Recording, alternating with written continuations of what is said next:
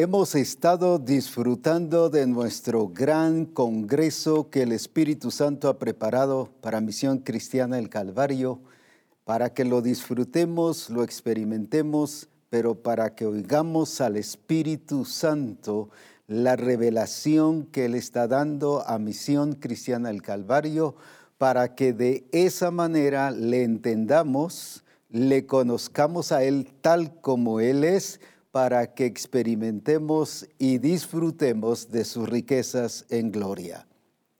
Ha sido de mucha alegría y bendición el ver las diferentes vivencias y experiencias que se están teniendo en cada reunión, ya sea en templos o en casas o con familias, cada grupo de comunión familiar también que ha estado en reunión pero me alegra ver esa comunión, esa armonía. Es un tiempo de fiesta, de regocijo.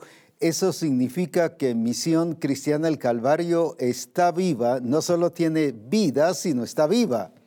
En otras palabras, tiene mucha actividad, mucho gozo, alegría, regocijo y realmente alabo a Dios por ello y les bendigo a cada uno de ustedes. Así que ha sido precioso ver cada, cada experiencia, cada vivencia de cada foto, de cada eh, video que nos están mandando.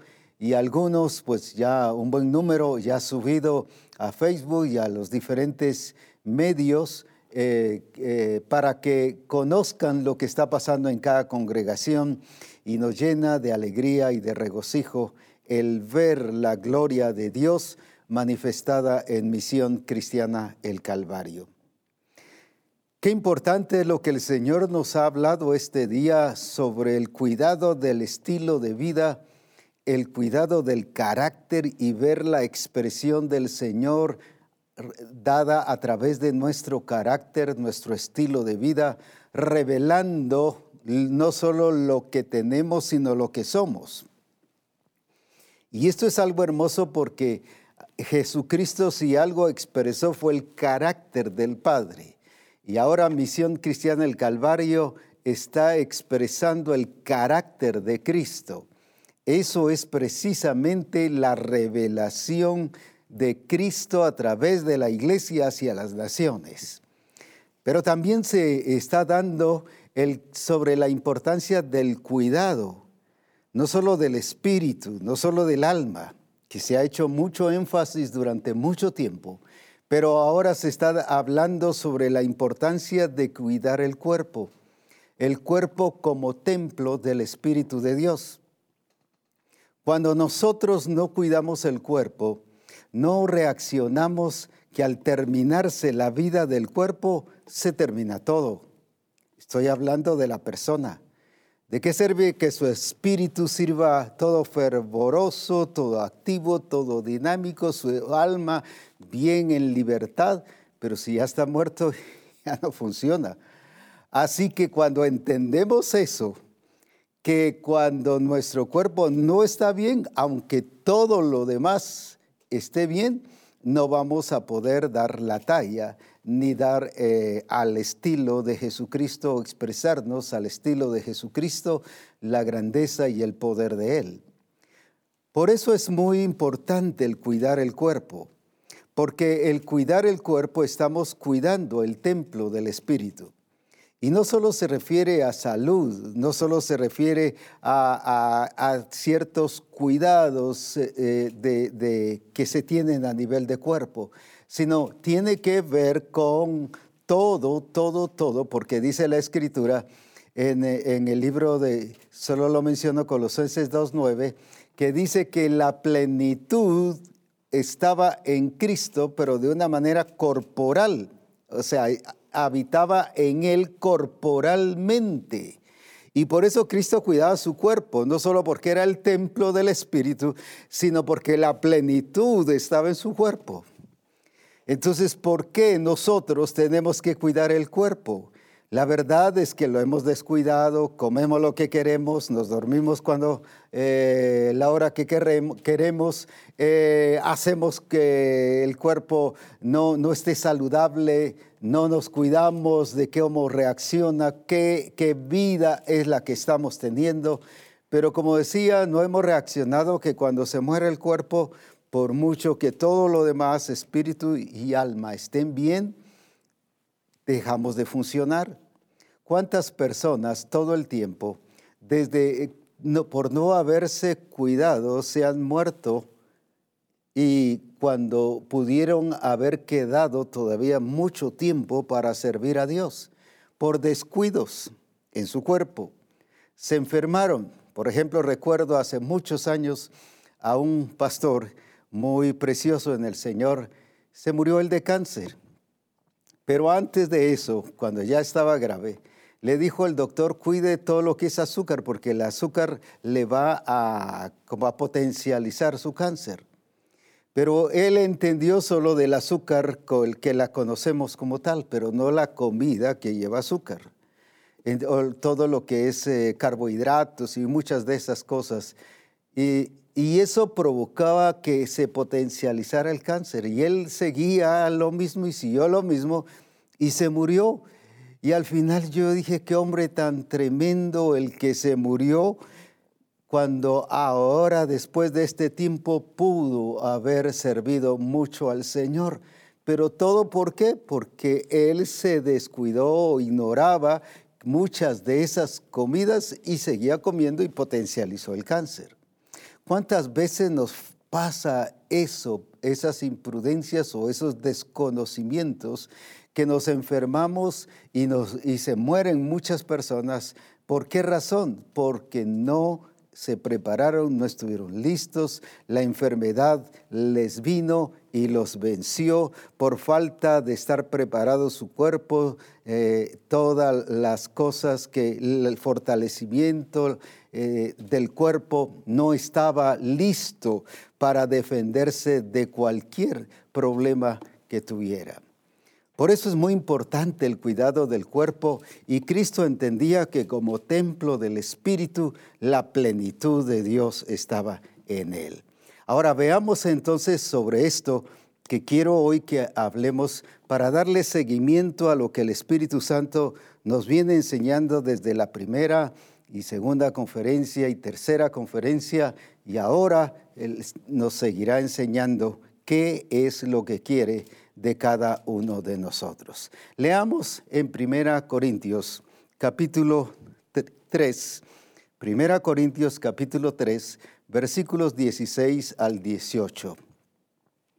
No sabéis que sois, fíjese que está hablando que sois templo de Dios y que el Espíritu de Dios mora en vosotros. Ahora bien, ¿qué dice? Si alguno, ahí está uno de los versículos que hoy quiero tocar como base, si alguno destruyere, fíjese que de quién está hablando ese si alguno, vamos a verlo en un momento, destruyere el templo de Dios, Dios le, le destruirá a él porque el templo de Dios, el cual sois vosotros, santo es. Ahora el versículo 18. Aquí viene la respuesta de la pregunta que hice en el versículo anterior. Nadie se engañe a sí mismo. Si alguno entre vosotros se cree sabio en este siglo, hágase ignorante para que llegue a ser sabio varios puntos que resalto en esos tres versículos. Primero, que reafirma que somos el templo de Dios y que debemos comprender y entender que somos el templo de Dios. Pero el versículo 18 ya nos habla sobre algo. Si alguno, está hablando no de circunstancia, sino de persona, si alguno destruyere el templo de Dios, Dios le destruirá al tal. Quiere decir que el templo de Dios puede ser destruido. Aunque más adelante dice, porque es santo, el, templo que sois vosotros, porque santo es. Pero yo lo puedo destruir. Ahora, ¿por qué me estoy refiriendo a que yo o, usted lo puede destruir? Cuando algunos dicen, es que el diablo mató a mi papá, a mi mamá, a mis hermanos, a mi esposa, a mi esposo, a mis hijos, el diablo está matando a la gente y el diablo que ha venido a matar y a destruir y empezamos a acusar al diablo. Y hoy no vengo a defender al diablo, sino vengo a aclarar al cuerpo de Cristo y a la iglesia de Cristo su lugar, pero su cuidado que debemos de tener en relación al cuerpo como templo de Dios. Ahora, ¿qué dice el versículo 18? Solo quiero que veamos nuevamente la primera parte del versículo 18. Nadie se engañe a sí mismo. Nada más ahí, nadie se engañe a sí mismo. Ahora, ¿de qué nos está diciendo? No dice nadie sea engañado por Satanás. Entonces no está hablando de Satanás. Está hablando de sí mismo. Entonces cuando dice, si alguno destruyere el templo de Dios, ¿de quién está hablando? No que Satanás destruye el templo de Dios, sino está hablando que uno a sí mismo puede afectarse y puede dañarse. Esa responsabilidad es personal. A veces decimos, es que yo estoy así, todo tenso, todo enojado y debido a eso me enfermé, porque el pastor o porque la esposa o porque el esposo o porque los hijos o porque el alcalde del pueblo, porque el presidente, todas esas son excusas. No, no es nada definido. Yo soy el único que puedo destruir el templo de Dios, el cual sois vosotros. Aquí dice si alguno destruyere el templo de Dios, quiere decir que sí se puede destruir, sí yo puedo afectar, pero ¿cuál templo? El templo que soy yo. No solo como cuerpo, sino la expresión de cuerpo, esa vida de cuerpo. Por lo tanto, ahora se hace ver mayor el cuidado y la responsabilidad que yo debo de tener sobre el cuerpo para que así pueda tener una expresión clara y como se decía en, la conferencia anterior, para que haya un auténtico culto al Señor de señores y Rey de reyes. Por eso es aquí mismo dice, y si alguno se engañare a sí mismo, está hablando de, de usted y de mí, si alguno se engañare a sí mismo, o sea, alguien dirá, es que me engañó fulano de tal, me engañó fulana de tal, me engañó el hermano, me engañó el, el, coordinador del grupo, el discipulador, me engañó el pastor, me engañó el apóstol, me engañó el profeta. Cualquiera puede decir todo eso. Si usted, aunque todo mundo lo haya tratado de engañar, pero el único que se dejó engañar fue usted mismo. Ahora entonces, ¿por qué está hablando de destruir el cuerpo? ¿Cómo se destruye el cuerpo? Si usted recuerda los versículos anteriores, que no los vamos a leer hoy porque se han leído ya bastante, tanto en Reforma como aquí, está hablando desde el versículo 11 que Cristo es el fundamento, pero luego dice que si alguno edificare en heno, en hojarasca, en madera, eso ya depende de mí, de mi responsabilidad, de la forma en que yo quiero edificar.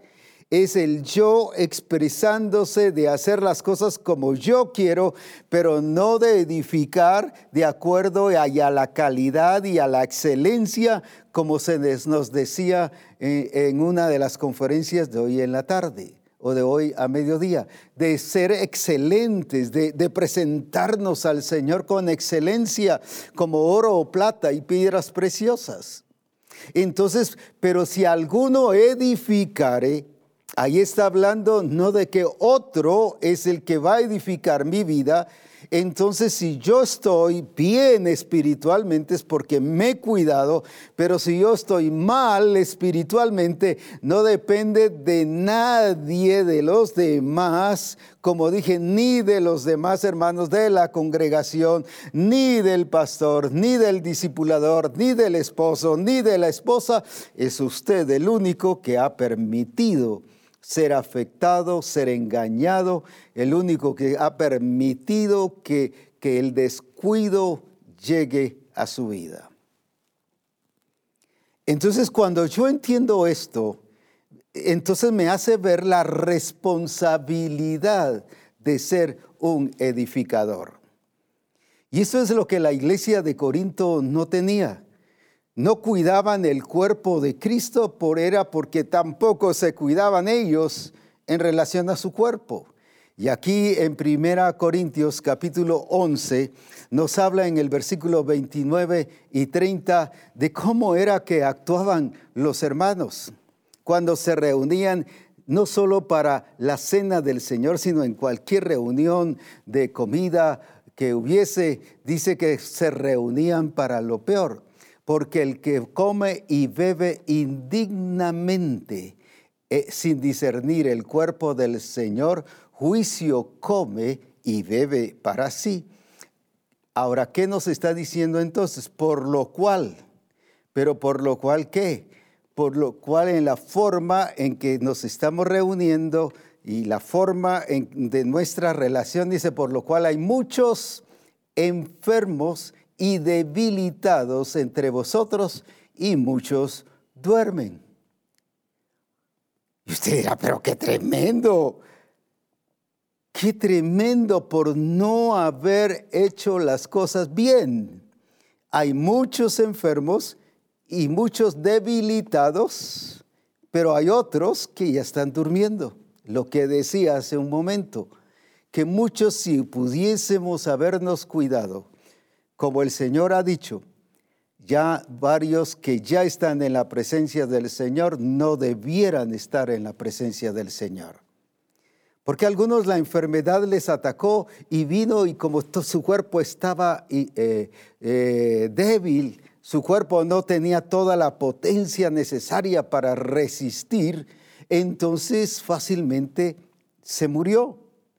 Ahora, si hubiera estado con el cuidado adecuado, si hubiera estado con toda la, eh, la salud adecuada, hubiera resistido la enfermedad. Se lo digo por mi propia experiencia y por lo que los doctores me dijeron. Hace tres años yo padecí del hongo llamado cándida.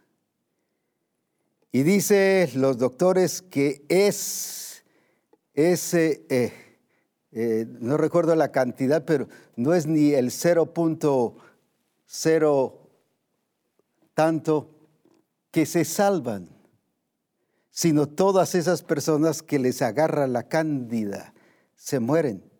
Y a mí me atacó fuerte. Todo mi sistema inmune se vino abajo y empecé a padecer.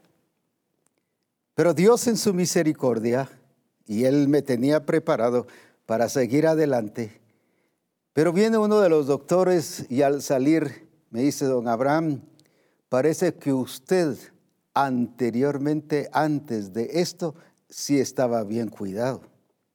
Si usted no se hubiera alimentado o inyectado o cuidado en su cuerpo, si su sistema inmune no hubiera estado preparado para resistir esta enfermedad. Yo dije, qué tremendo.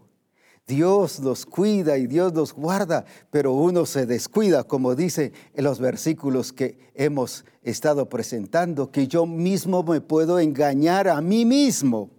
¿Y cómo me engaño? aparentando o pensando que me estoy cuidando.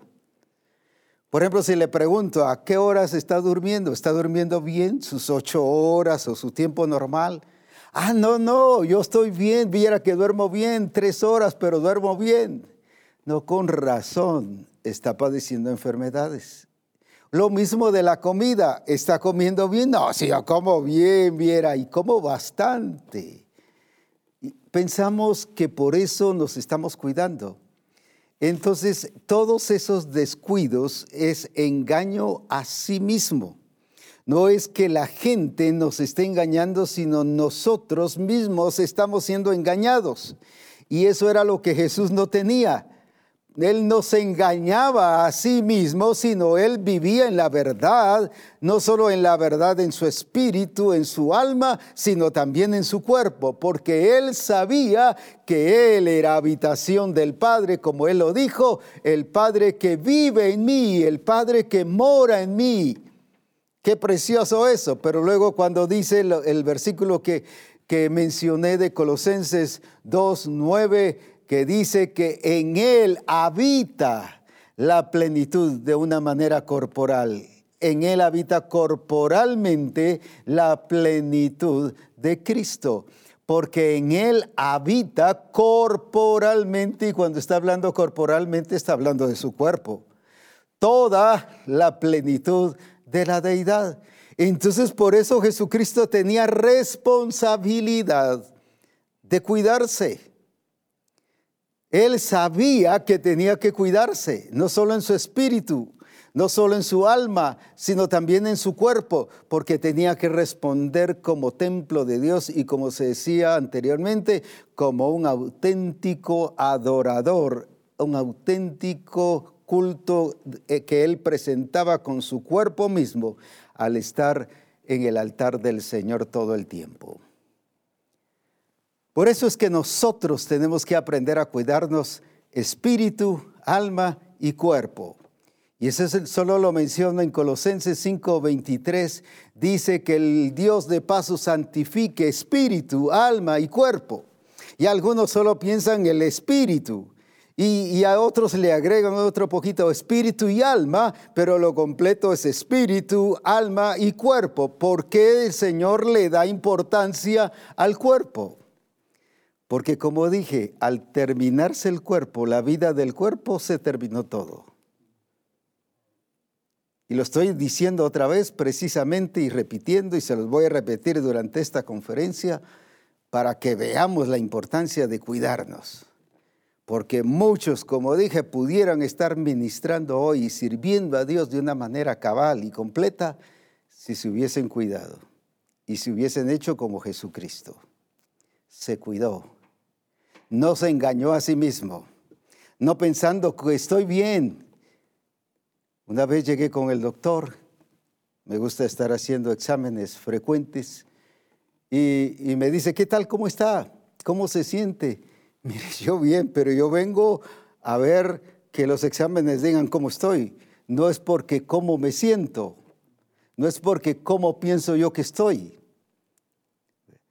Entonces, qué importante es eso. ¿Cómo está? Estoy bien, estoy bien. Muchos, eh, recuerdo que una vez un hermano me dijo, eh, eh, le oí que me llamó y, estaba tosiendo y le digo, no, no, ¿cómo estás? Bien. No, yo estoy bien. No, hombre, cuídate, ya te fuiste a hacer la prueba. No, si yo estoy bien, yo estoy bien. A los cuatro días después de eso pasó a la presencia del Señor. pero si se hubiera cuidado, se hubiera atendido y hubiera reaccionado ante esta situación, estuviera vivo ahora. A eso me refiero. Si no cuidamos el cuerpo, se termina todo.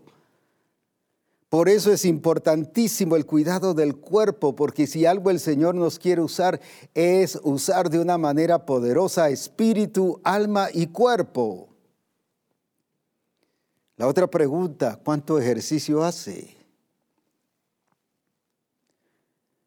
Hasta aquí escuché el silencio. Ah, no, mire usted, si yo hago, me muevo, cocino, hago esto, no, no, ¿cuánto? Y con razón nos duele que los huesos, nos duele que el cuerpo, nos duele que aquí, que allá, precisamente porque no estamos haciendo lo correcto ni nos estamos cuidando.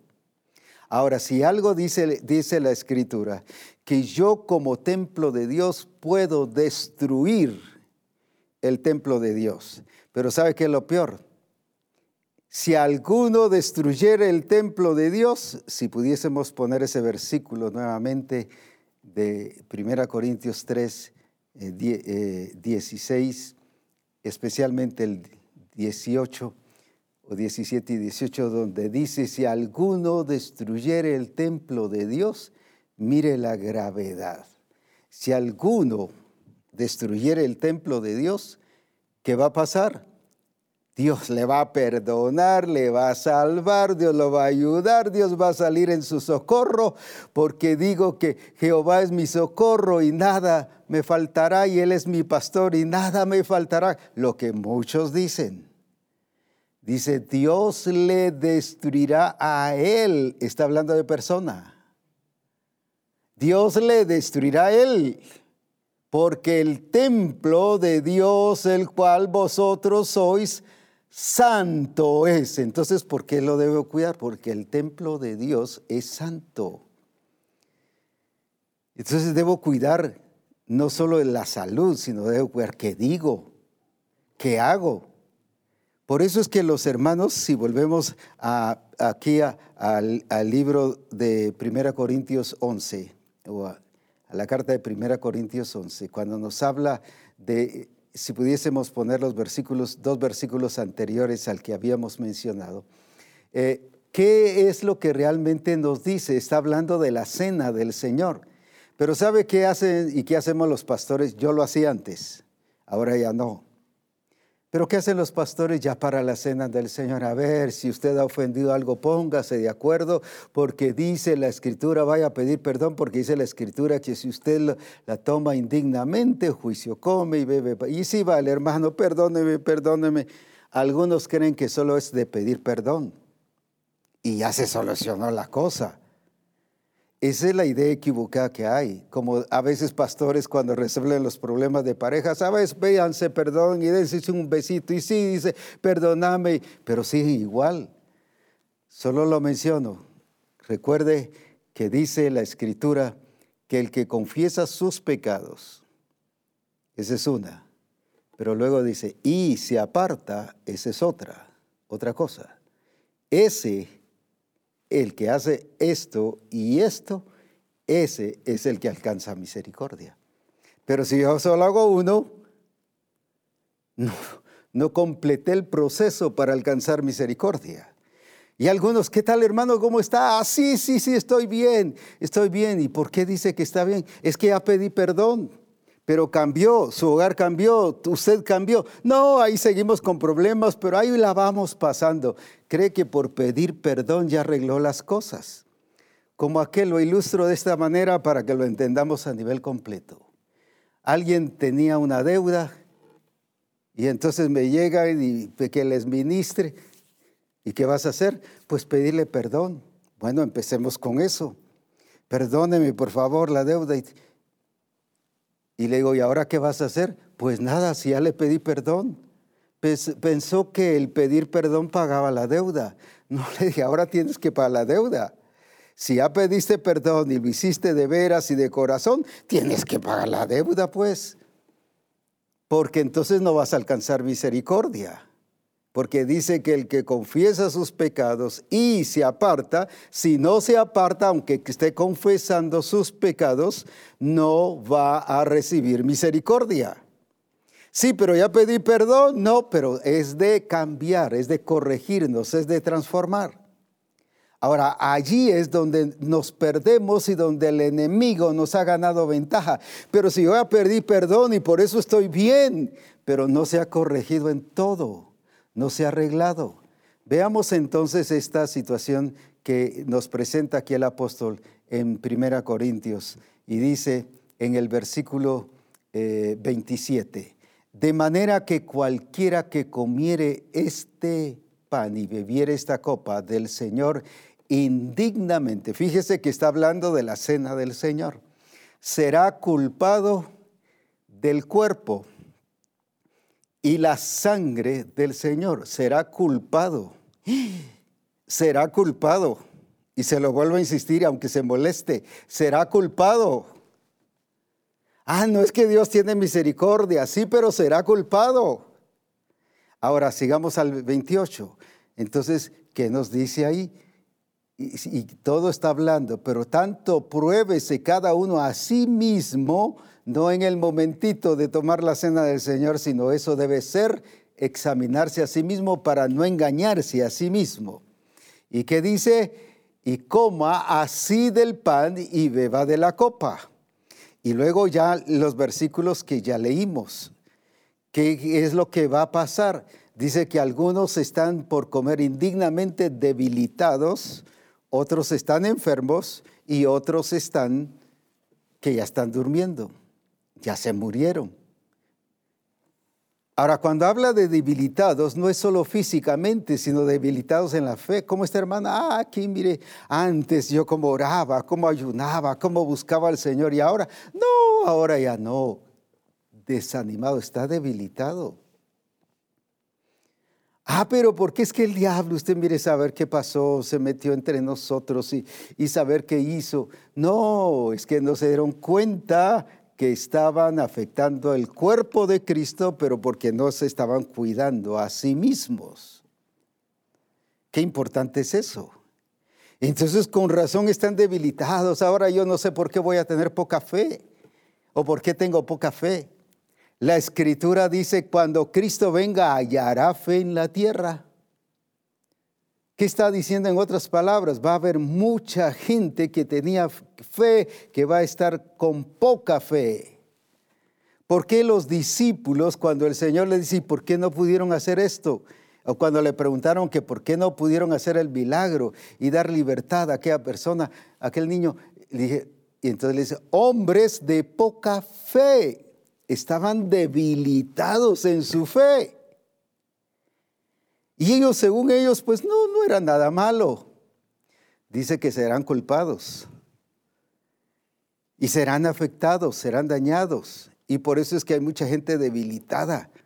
Entonces, ¿cuántas enfermedades o cuántos hermanos debilitados y que los vemos faltantes de fe, faltantes de pasión y de entrega y de compromiso en la visión? Ah, es que el hermano anda mal, anda caído. Pero ¿por qué? Es que no aprendió a cuidarse a sí mismo y por lo tanto no ha cuidado el cuerpo de Cristo. ¿Y por qué algunos están enfermos y mire, oran y se les ministra y van con un doctor y luego con el otro y luego con el otro y tanta medicina y tienen hasta una gran eh, canasto de, de, medicina ahí donde tienen todo, todo lo que les ha dado y que ya se han dejado tomar y ya no saben ni qué tomar? Ahora, todo por qué no se, no, no se sanan, pero ¿por qué? Porque no se dieron cuenta que habían descuidado el cuerpo de Cristo, pero descuidaron el cuerpo de Cristo porque no entendieron lo que era importante su cuerpo. Ahora, dice que por eso bebieron indignamente y están debilitados y enfermos, y como dije, ya algunos ya han partido con el Señor.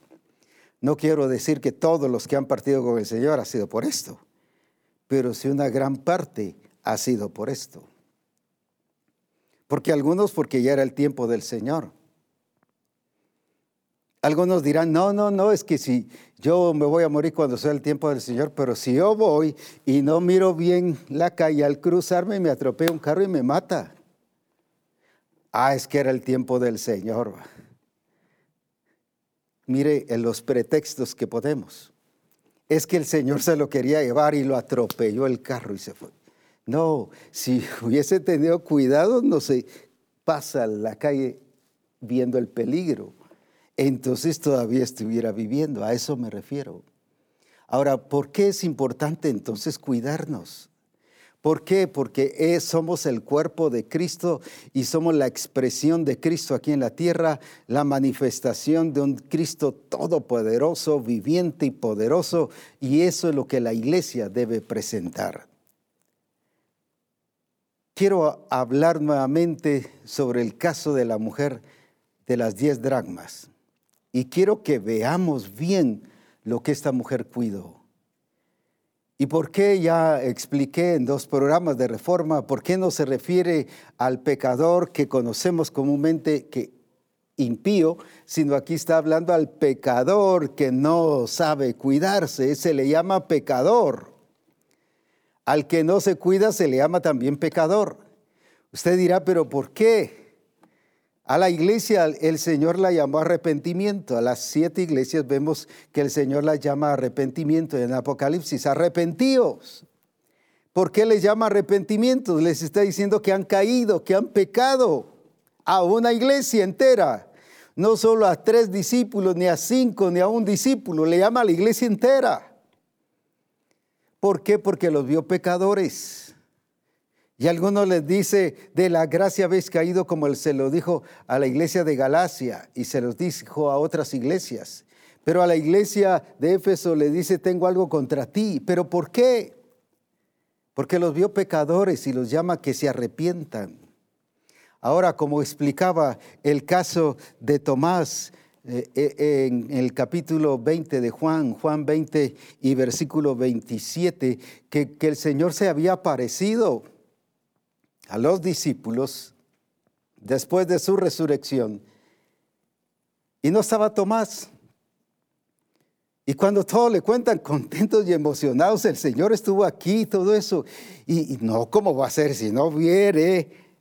Y si no tocar y si no metiere mis dedos en, en sus manos, yo no voy a creer. Un paréntesis, dijo alguien ahí. ¿Por qué mucha gente no cree las cosas que el Señor hace? Porque en el momento de su manifestación no están presentes. Tomás, ¿qué pasó? No estaba presente, no creyó.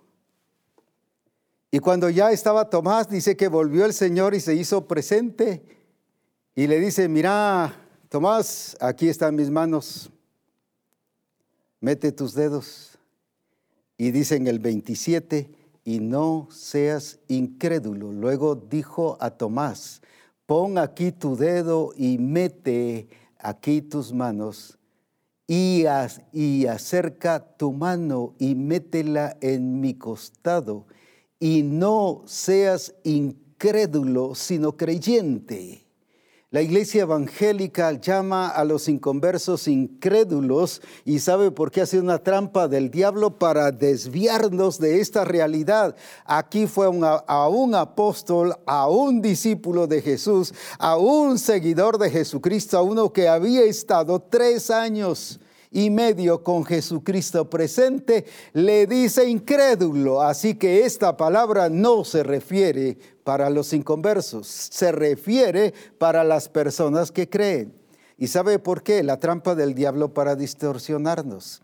La escritura dice que el Dios de este siglo ciega el entendimiento de los incrédulos. Ah, pensamos en aquellos. Sí, aquellos que no creen, aquellos ateos.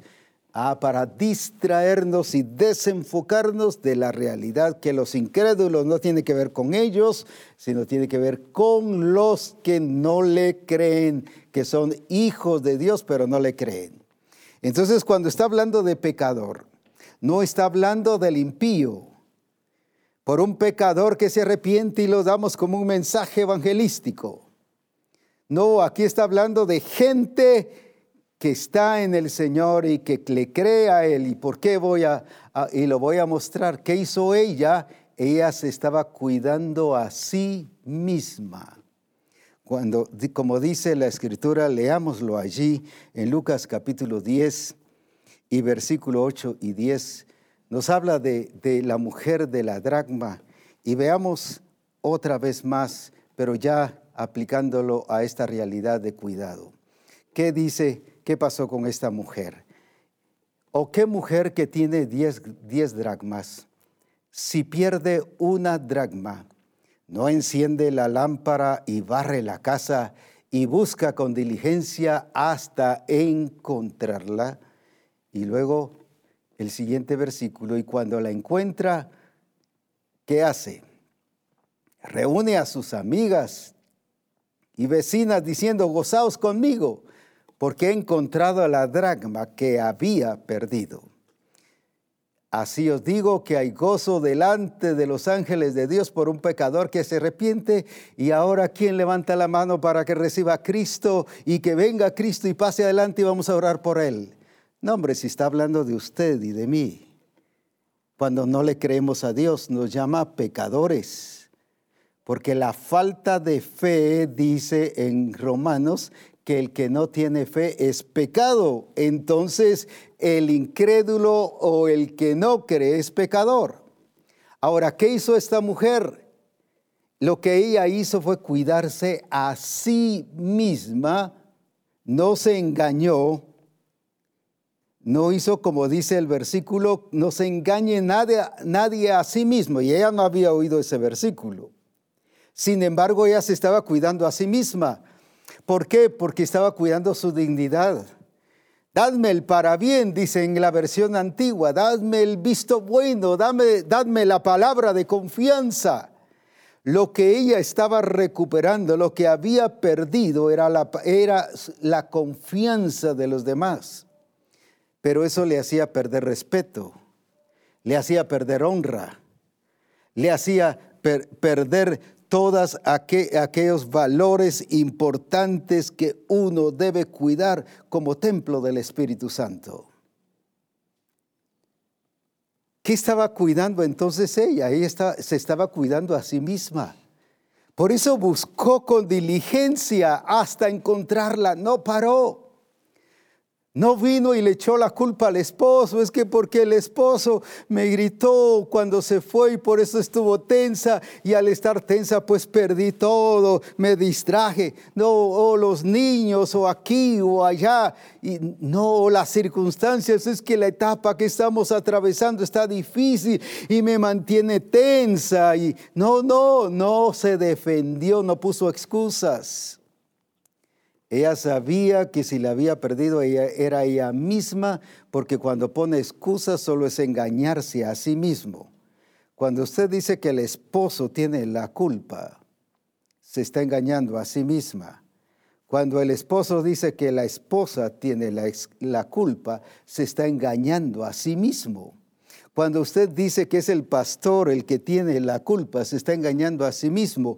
O el pastor dice que es la iglesia la que tiene la culpa, se está engañando a sí mismo. O la esposa del pastor dice, son las hermanas de la congregación las que tienen la culpa, se está engañando a sí misma. O el profesional se está engañando a sí mismo cuando le empieza a echar la culpa a los demás de su falta de triunfo. No, tenemos que ser realistas bajo la verdad del Espíritu Santo. ¿Qué hizo esta mujer? Se cuidó a sí misma. ¿Cómo? No permitiendo el engaño no solo de los demás, sino el engaño de sí misma. Ese es el peor engaño. Los demás pueden eh, tratar de engañarte, pero el problema es cuando uno mismo se engaña a sí mismo. Qué importante entonces es estar atentos y cuidar el templo del Espíritu, es no permitir no solo el engaño de los demás, sino no permitir el engaño de mí mismo. El corazón del hombre que dice es engañoso y perverso más que todas las cosas. Es que yo me dejo llevar por lo que mi corazón dice. Cuidado porque es engañoso y perverso. Si así el Señor le hubiera dicho a Jonás, mira, debes ir a Nínive, pero ah, déjate llevar por lo que tu corazón te dice. El corazón de Jonás le decía otra cosa. Y se fue al lado contrario. Y por allá experimentó que lo tiran al mar y se lo traga el gran pez y luego lo vomita a los tres días. ¿Por qué pasar todas esas experiencias y vivencias si hubiese, si hubiese quitado toda esa vida de problemas, como pasa con muchos los problemas que tienen, uh, se, se los hubieran podido evitar. Cuando si él hubiera no dejado llevar por su corazón, sino por entender la orden y la revelación que Dios le estaba dando. Si hubiera evitado todo ese conflicto. ¿Cuántos conflictos tenemos y provocamos a nosotros mismos por culpa de dejarnos llevar por lo que nuestro corazón dice. Y el problema es que hay muchos ministros, haga lo que su corazón dice. Y hoy el sistema nos dice, haga lo que su corazón dice. Lo que usted sienta, eso haga. Nos están engañando y el problema no es lo que nos están engañando solamente. El problema es que yo acepte ese engaño y que yo mismo me engañe a mí mismo. ¿Cómo? Se lo voy a presentar así de fácil. Y para que vea si le presentara lo más difícil, ¿cómo sería? Cuando alguien se está comportando mal y dice, Señor, tú sabes que yo no puedo, Tú sabes que yo soy débil, tú sabes que me cuesta, no entiendo muy bien el diseño, pero Señor, yo quiero, tú sabes, conoces mi corazón, yo quiero. ¿Sabe que se está engañando a sí mismo? Porque no ha entendido o se está haciendo el desentendido o el ignorante hacia eso. Porque el ser nueva criatura, por eso es nueva criatura, ha sido engendrado por el Espíritu, le ha sido dada la vida del Señor Jesucristo, Él es Jesucristo, el Padre y el Hijo está en Él, entonces no tiene ninguna razón para decir, no puedo, me cuesta, no entiendo, me está haciendo difícil. Entonces, ¿qué es? Está actuando como lo que Él no es. Es otro. Y eso es lo que llama la escritura destruir el templo de Dios. Cuando usted está actuando como lo que no es, usted no está actuando como un hijo de Dios nacido de nuevo. Por eso es que en Colosenses 3.1 dice, si habéis pues resucitado con Cristo, buscad las cosas de arriba. En otras palabras les está diciendo, ustedes ya resucitaron juntamente con Cristo, pero no se están expresando como es la vida de un nacido de nuevo. Y eso hay cantidad de cristianos. Y hay por todos lados. Nos engañamos a nosotros mismos cuando usted está viviendo lo que no es. No, pero es que yo soy así. No, eso no es. No, pero es que yo soy así. Sí, pero eso no es. Usted es victorioso, poderoso en Cristo, nacido de nuevo. Dice que tiene el poder del Espíritu Santo y que así como el Espíritu resucitó a Cristo y, operó en Cristo, así está operando en nosotros. Pero eso no lo deja manifestar. Entonces, ¿quién es el mentiroso? ¿Es la palabra o es usted? Si no está viviendo en esa dimensión, permítame decirle con toda libertad, es usted mismo. Entonces se está engañando a usted mismo y lo que está haciendo es destruyéndose como templo del Espíritu. Está quedando mal con usted mismo. Por eso dice, nadie se engañe a sí mismo. Ahí mismo la escritura dice.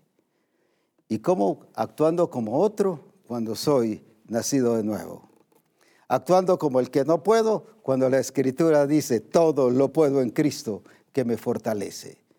El no triunfar en la vida, el no avanzar, el no ir tomando las promesas del Señor y hacerlas nuestras, y ser prosperados en todo, como nuestra alma tiene salud, dice la Escritura. Y cada vez que pongo un negocio se me viene abajo, o cada vez que pongo una empresa se, se afecta, o en el trabajo tengo conflicto siempre, o en la familia conflicto siempre, déjeme decirle, ese es engañarse a usted mismo. Porque está viviendo como un impío o como le dijo Pablo a los de Éfeso, están viviendo como los otros gentiles, cuando eso no han aprendido de Cristo. En otras palabras, estaban viviendo como otro, pero no como el que tienen que vivir. Eso es destruir el templo de Dios. Eso es afectar y dañar el templo de Dios. Yo tengo que ser genuino yo tengo que ser auténtico, culto para Dios, como se nos decía hoy en la tarde. Yo tengo que presentarme ante el Señor tal como soy, nacido de nuevo, no solo lavado con la sangre de Cristo, sino experimentando la transformación gloriosa dada por el Espíritu Santo, porque soy templo de Dios. Entonces mi comportamiento, mi conducta cambia. ¿Por qué Jesús no cambiaba su vida en casa y su vida pública? ¿O era una cosa en la sinagoga y otra cosa en público? Era siempre genuino. Era siempre lo mismo. ¿Por qué razón? Porque él era, entendía que era templo de Dios, se cuidaba a sí mismo. Y como templo de Dios, cuidaba de no ser afectado y de no ser dañado. Es por ello que necesitamos entender que necesitamos cuidarnos y no ser otro, diferente al mundo o diferente a lo que, a lo que es la vida en Cristo y vivir como los del mundo. Cuando vivimos bajo el sistema, estamos viviendo como otro, pero no como lo que somos. Porque les dice, vosotros sois, vosotros sois, que somos templo del Espíritu, pero vivimos, y lo voy a decir así, quizás suene muy grotesco, muy fuerte, pero es mejor que lo entendamos de esa manera. O somos templo de Dios o somos templo de otro. Recuerda que dice la escritura, cuando el espíritu inmundo sale de un cuerpo y se va y regresa y encuentra la casa donde fue su habitación, la casa vacía, ordenada y limpia. Va y regresa y trae otros siete espíritus peores que él. Resulta siendo habitación de quién? Expresión de quién? De esos siete más el que estaba ocho espíritus inmundos. Ah, no, si solo mentí, solo pequé, sí, pero ya le dio lugar. Por eso la escritura dice, ni deis lugar al diablo. Recuerde que el diablo tuvo que pedir permiso a Dios para tocar a Job.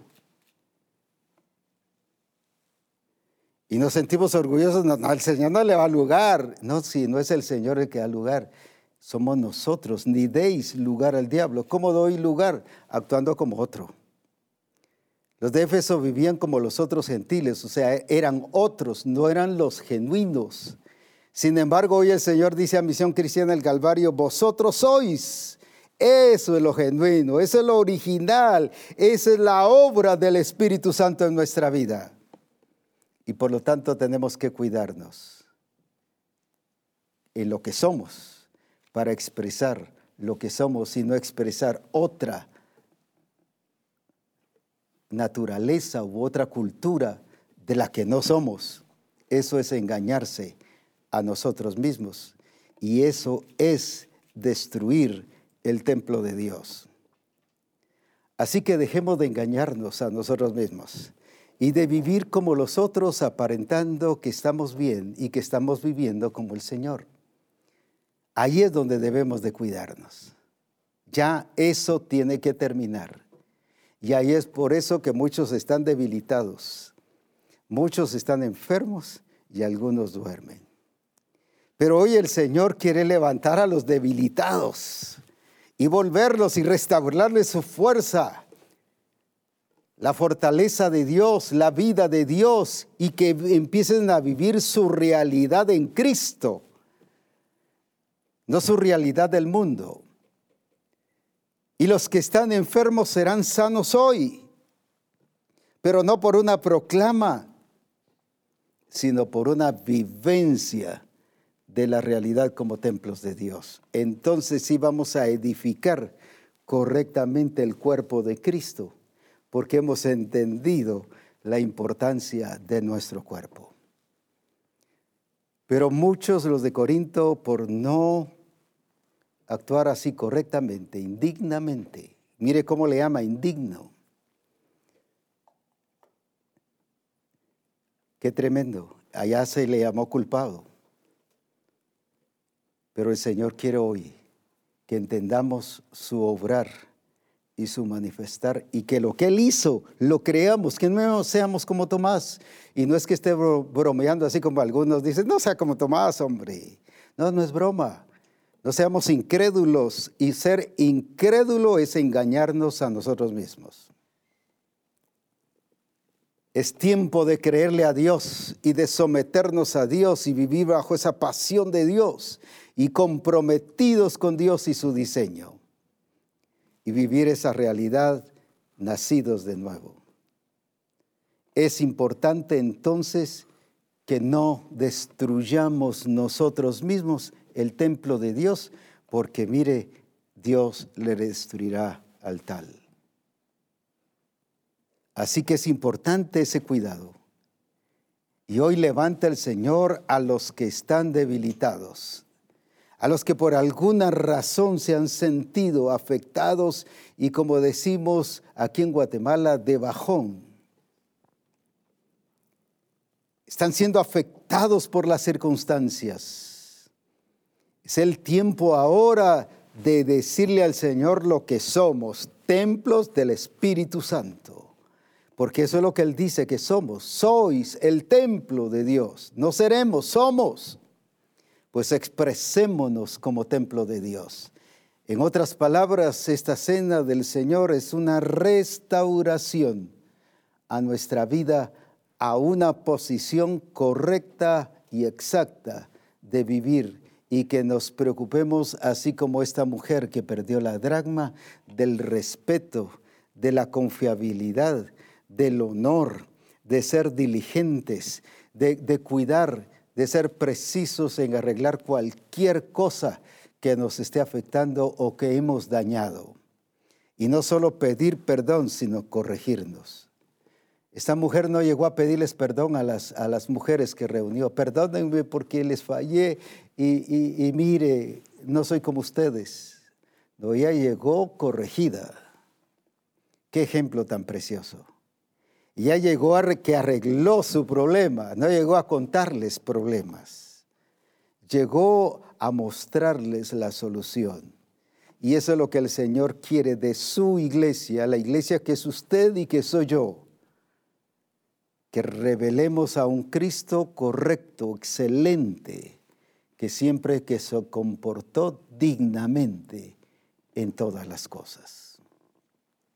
Esta cena del Señor es para eso, para levantar a Misión Cristiana al Calvario y aquellos que se han sentido debilitados, hoy sean fortalecidos en el Señor y los que están enfermos, hoy sean sanos para la gloria de Cristo Jesús.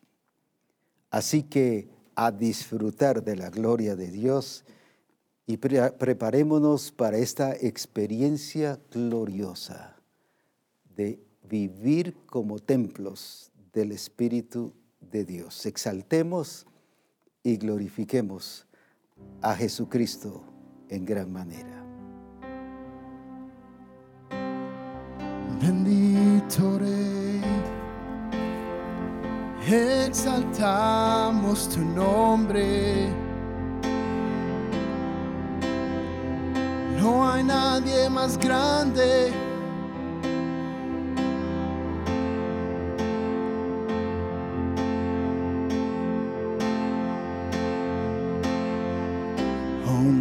Potente, Señor, no hay tinieblas en tu expresión incomparable. Por la eternidad, no hay variables en tu plenitud potente, eterno Señor, no hay tinieblas en tu expresión incomparable por la eternidad. No hay variables en tu plenitud tu nombre adoramos, Señor. Auténtico eres tú. ¿Quién como tú? ¿Quién reina con justicia? ¿Quién como tú? El Todopoderoso Dios. ¿Quién como toda gloria es para ti. Jesús, omnipotente, omnipotente, eterno Señor. No hay tinieblas en tu expresión incomparable por la eternidad. No hay variables en tu plenitud. Tu nombre adoramos, Señor.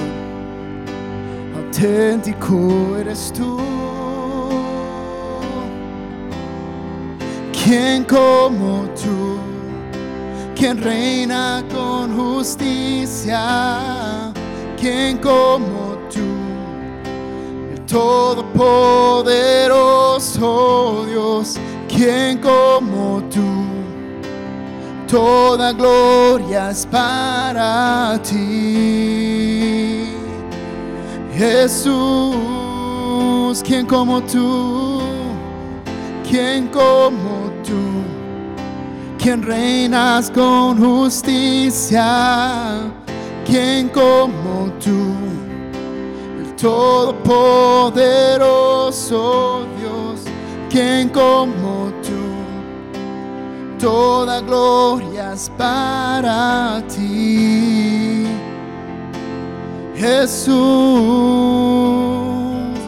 perfecto, perfecto eterno. No hay otro como tú, no hay otro como tú, grandioso, supremo.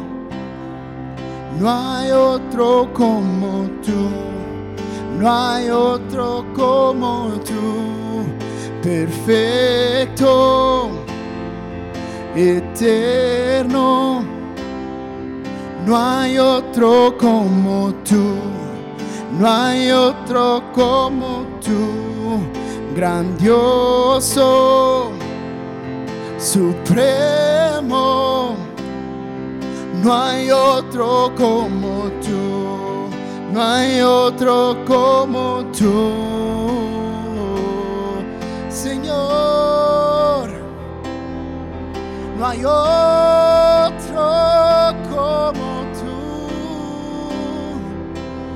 tan grande, omnipotente. ¿Quién es como tú? ¿Quién como tú? ¿Quién reina con justicia? ¿Quién como tú? El todopoderoso Dios, ¿quién como tú? Toda gloria es para ti, Jesús. ¿Quién como tú? ¿Quién reina con justicia? ¿Quién como tú? El Todopoderoso. Toda gloria es para ti, Jesús.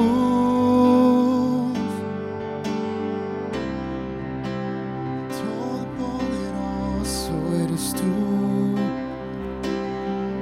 Es bueno que empecemos a dar gracias a Dios, porque el Señor nos está llevando a este congreso a ser auténticos, auténticos adoradores, no al estilo religioso ni al estilo tradicional o cultural evangélico, sino al estilo bíblico.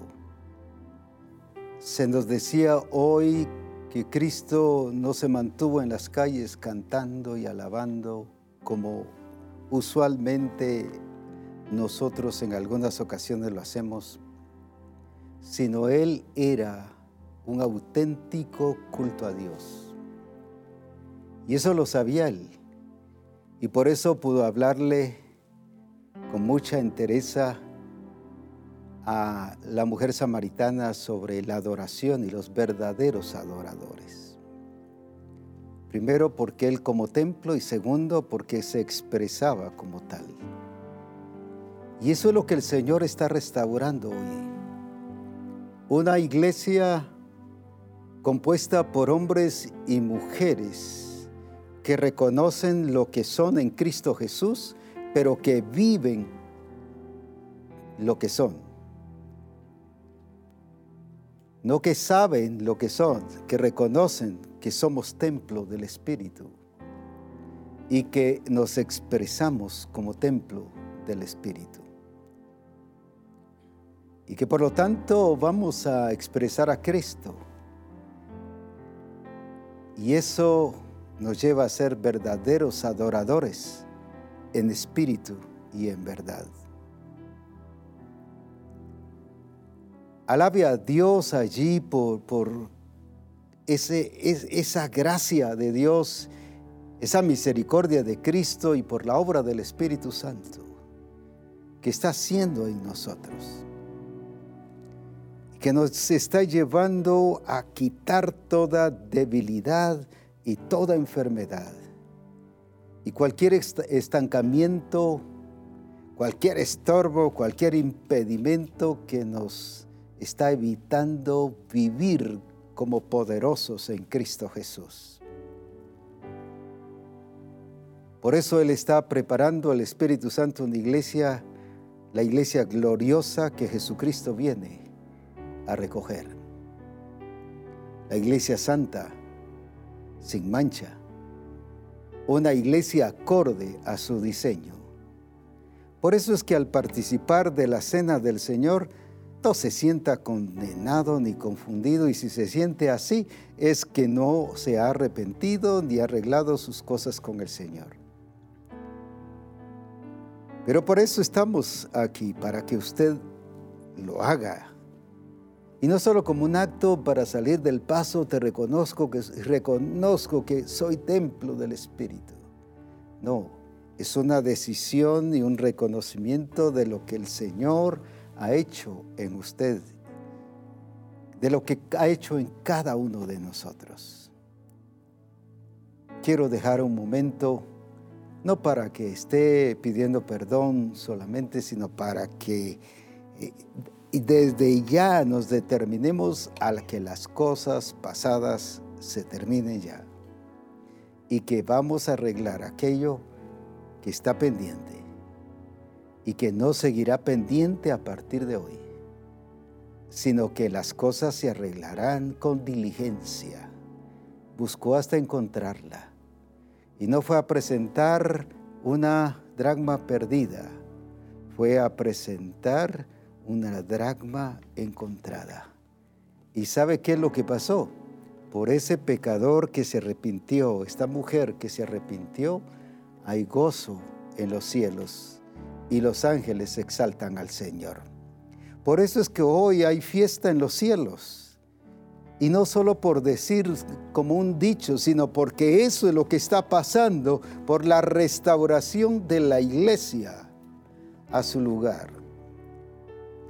Recuerdo que una vez un ángel me dice y les preguntaba que por qué hacían fiesta, porque nos gozamos y hacemos fiesta cuando hay hijos de Dios que reconocen lo que son las reglas del reino de Dios y se someten a ella, porque eso glorifica al Hijo. Qué tremendo. Entonces entendí muy bien ese pasaje. Hay gozo en los cielos por un pecador que se arrepiente.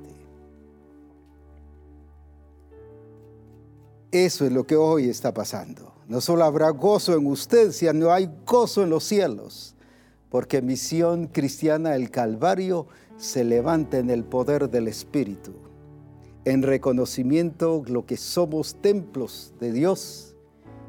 Y los debilitados se levantan, los enfermos se levantan en el nombre de Jesús, son sanados a través de esta vivencia y de esta realidad. Eso mismo haga ahora. Es su decisión. No se engañe a sí mismo, sino a vivir en la verdad de Dios. Eso es. Allí a nivel personal. Si está con su esposo, déjelo a él que lo haga Si está con su esposa, déjela a ella que ella lo haga, porque esto es, dice, cada uno, si alguno está hablando de una experiencia y vivencia personal e individual. Oh, grandioso. Oro aquí con todo mi corazón que el Espíritu Santo dé revelación sobre esta palabra que ha sido dada. Y que abra nuestro entendimiento para que la entendamos. Y como dijo Nehemías, no se, quedó ningún portillo abierto, sino de creerle a Dios. No solo lo que Él hizo en nosotros, sino lo que somos nosotros en Él ahora. Hágalo allí a nivel personal.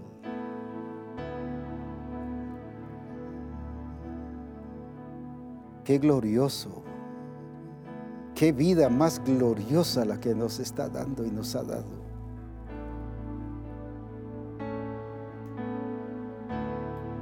Oh, alabado sea su nombre. Porque misión cristiana el Calvario tiene que estar compuesta de hombres genuinos, honrados, y hombres y mujeres genuinos y honrados, dignos. Esta mujer dice, dijo, dadme el para bien, dadme, volvió su dignidad. Y eso está colocando al Señor a Misión Cristiana del Calvario en una posición de dignidad. Uf. Oh, si lográramos entender esta revelación del Señor.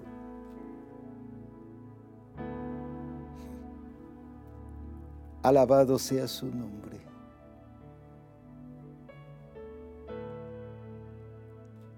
Hombres y mujeres dignos. Por eso a Jesucristo se le llamó digno el Cordero. Y la iglesia tiene que ser digna de vivir y de expresarse como templo de Dios. Esta mujer lo que le volvió fue su dignidad ante los demás.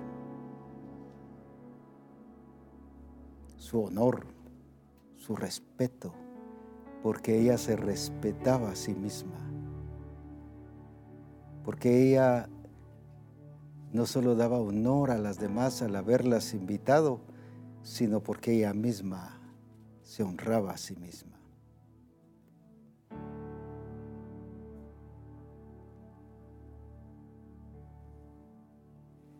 Cantemos Santo es y luego entraremos de lleno a la cena del Señor. Santo eres en todo, perfecto y sublime eres tú. Gobierna sobre todo, todo se sustenta en ti. Santo eres en todo, perfecto y sublime eres tú.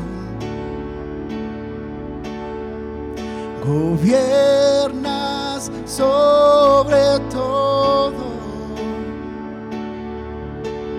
todo se sustenta en ti, Santo. Santo eres en todo, perfecto y sublime eres tú.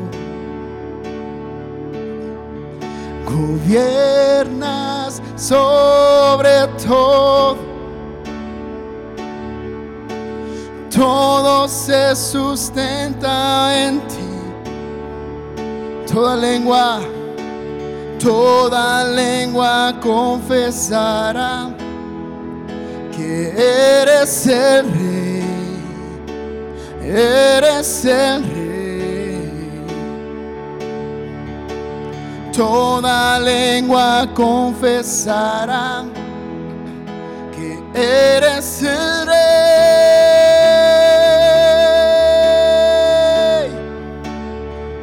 Innegable tus manos. La tierra está llena de Toda la creación testifica que solo tú eres el rey. Presides las naciones con justicia absoluta, tu victoria es. Despliegas tu poder inagotable, pues solo tú eres el rey, tú eres el rey, tú eres el rey, tú eres el rey. Eres santo, santo eres en todo, perfecto y sublime eres tú. Gobiernas sobre todo, todo se sustenta en ti. Santo, santo eres en todo, perfecto y sublime eres tú. Gobiernas, gobiernas sobre todo, todo,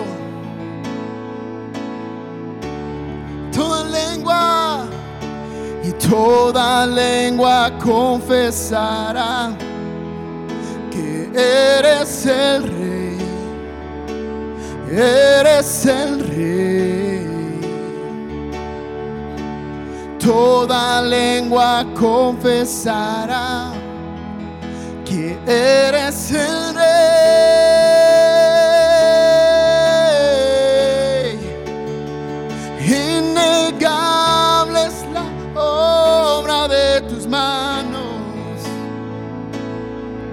La tierra está llena de ti.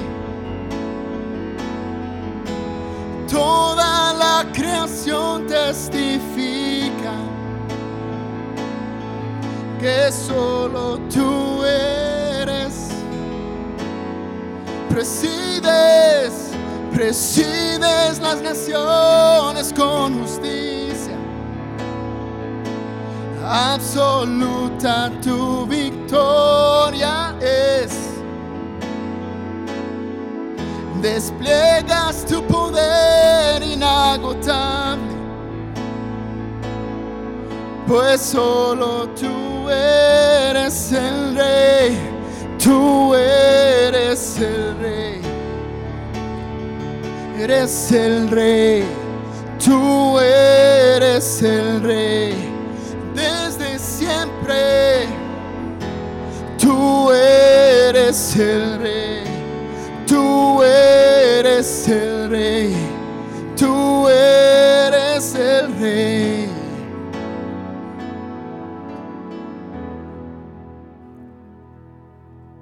Alabado sea su nombre. Tomando el pan ahora, Padre, te damos gracias porque nos estás llevando a vivir lo que somos. El Espíritu Santo no solo nos está guiando a toda verdad, sino a vivir toda la verdad y a ser los hijos de Dios, auténticos templos del Espíritu, para dar un culto auténtico de adoración y de exaltación a Dios. Bajo ese entendimiento participamos hoy del pan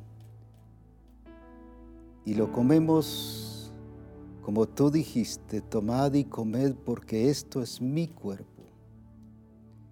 Y lo comemos con acción de gracias, pero también como reconocimiento de lo que tú has hecho en nuestras vidas. Lo comemos en el nombre de Jesucristo. Amén.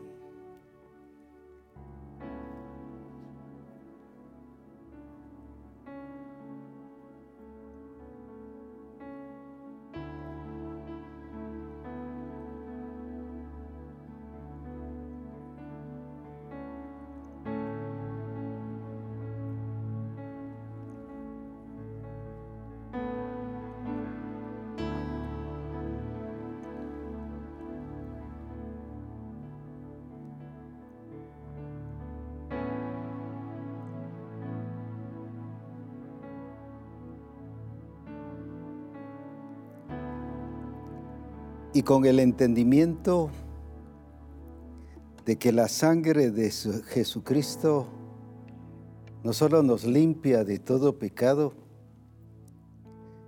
ni solo es la sangre de un nuevo pacto, sino que también es la que hace realidad y posible y vivencialmente de una experiencia real y verdadera de ser templos del Espíritu del Señor. Porque es el que nos abre el camino limpio, no solo para una relación y conexión con el Padre, sino un camino limpio para vivir en la realidad del Señor en nuestra vida. Es por eso que hoy participamos de lo que tú dijiste, esto es mi sangre. Y participamos de esa realidad y vivencia, recordando lo que hiciste en la cruz y, con tu muerte.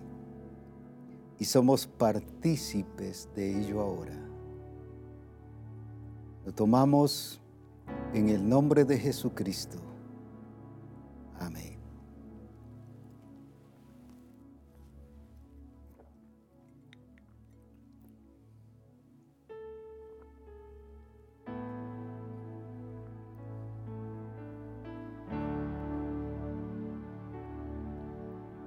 Ahí cada uno,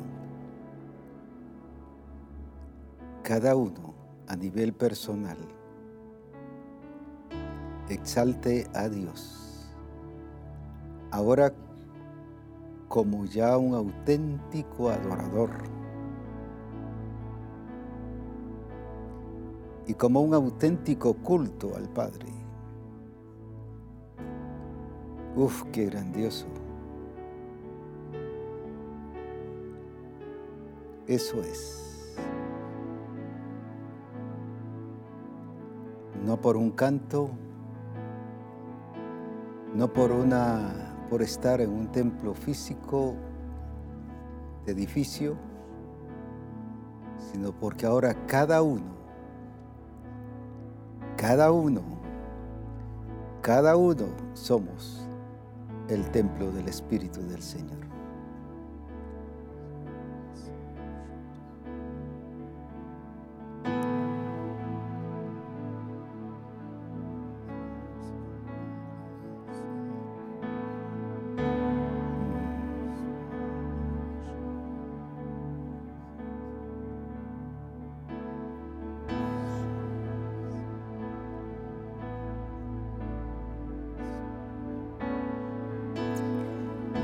El Señor está levantando al debilitado.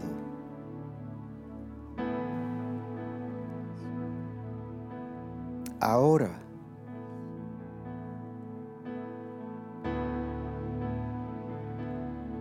no solo debilitado espiritualmente, sino moralmente y físicamente. Fuerzas a su espíritu, fuerza a su alma, a la voluntad, al corazón, a su mente y fuerza a su cuerpo. Pero hoy también las enfermedades son, su cuerpo son sanados y curados.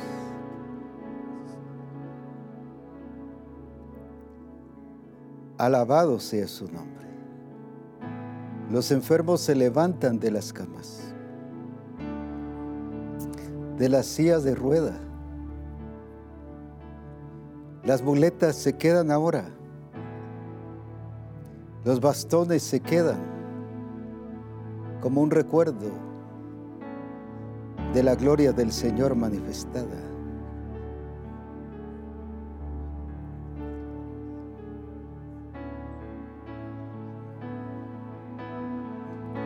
Porque donde hay templo hay gloria de Dios y ahí está la gloria de Dios en usted ahora.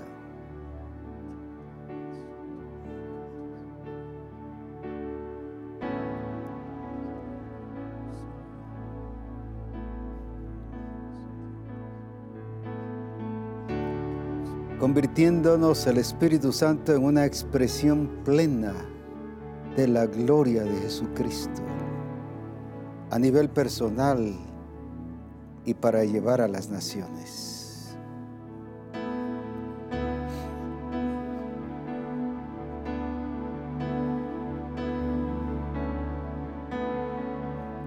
No tengo que gritar ni repetirlo varias veces de que sano, sano, sano. Porque no soy yo el que lo estoy haciendo, es el Espíritu de Dios bajo la gloria de Dios que está en usted como templo del Espíritu Santo.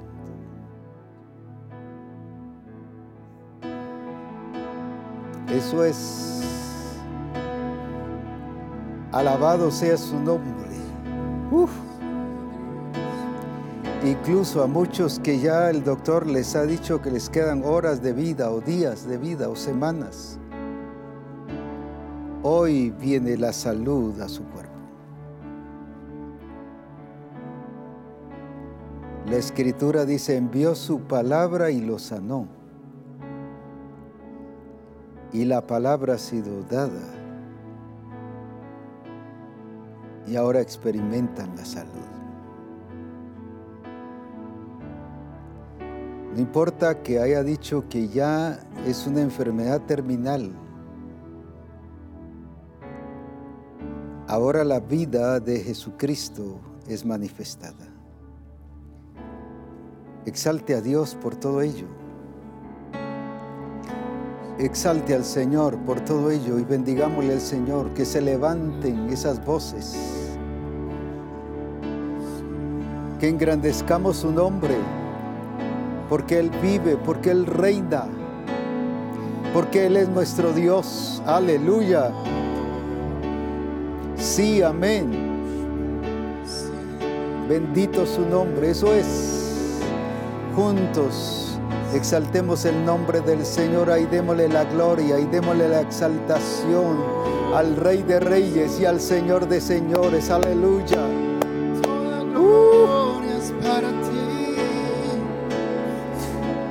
Grandioso tu nombre, grandioso tu nombre. Aleluya, aleluya. Bendito seas.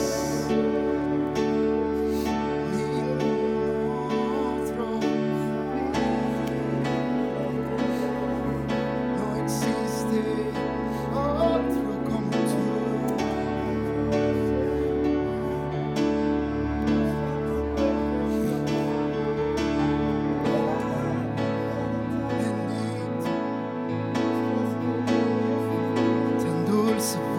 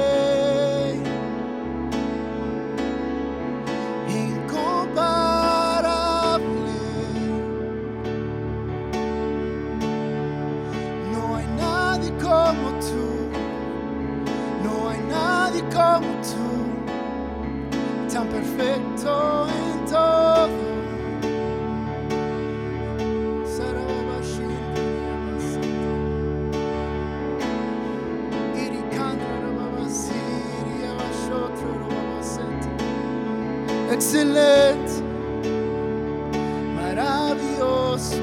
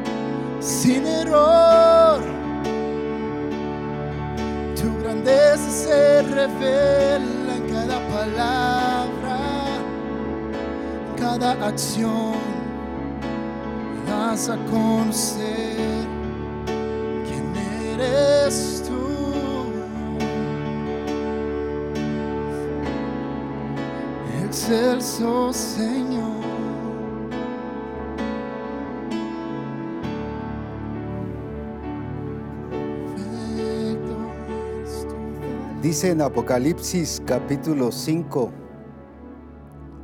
y versículo 9, y cantaban un nuevo cántico diciendo, digno eres de tomar, y siguen, digno eres. Uno de los cánticos en el cielo no es solo santo, santo, santo, como se ha dicho que será el único canto sino aquí cantaban digno eres, auténtico.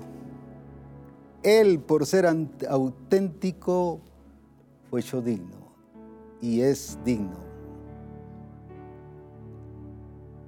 Por eso es que dice que hay gozo en los, ce- gozo en los cielos porque los ángeles cantan y alaban al Señor por un pecador que se arrepiente, porque al arrepentirse está restituyendo y restituido al lugar y a la posición y a la obra de Cristo en su vida. Y eso es lo que estamos viviendo. Y aquella mujer lo que recuperó fue su honra, su dignidad. Y ahora el Señor no solo dice digno es el Cordero, sino ahora hay hombres y mujeres en la tierra que sí son dignos porque han no solo decidido, sino se han comprometido, se han arrepentido y ahora el Espíritu Santo los ha colocado en el lugar de acuerdo al propósito y al plan del Señor.